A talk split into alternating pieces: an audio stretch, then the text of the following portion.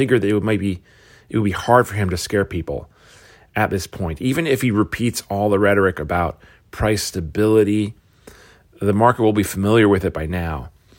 I guess what they'll be looking for is what he has to say about the rate of future interest rate hikes and how long those are going to continue into 2023. And if you look at the Fed funds futures, these are now pricing in a 58% chance, 5-8, so more than a half, more than a, a, majority chance that interest rate hikes will be just 75 basis points higher after the Fed meeting than they are now.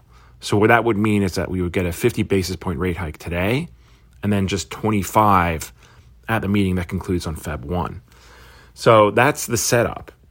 And it does look like we could be set up for a rally here in light of all that. But some caution is advised.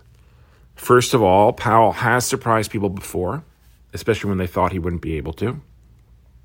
And secondly, these things rarely play out exactly as expected.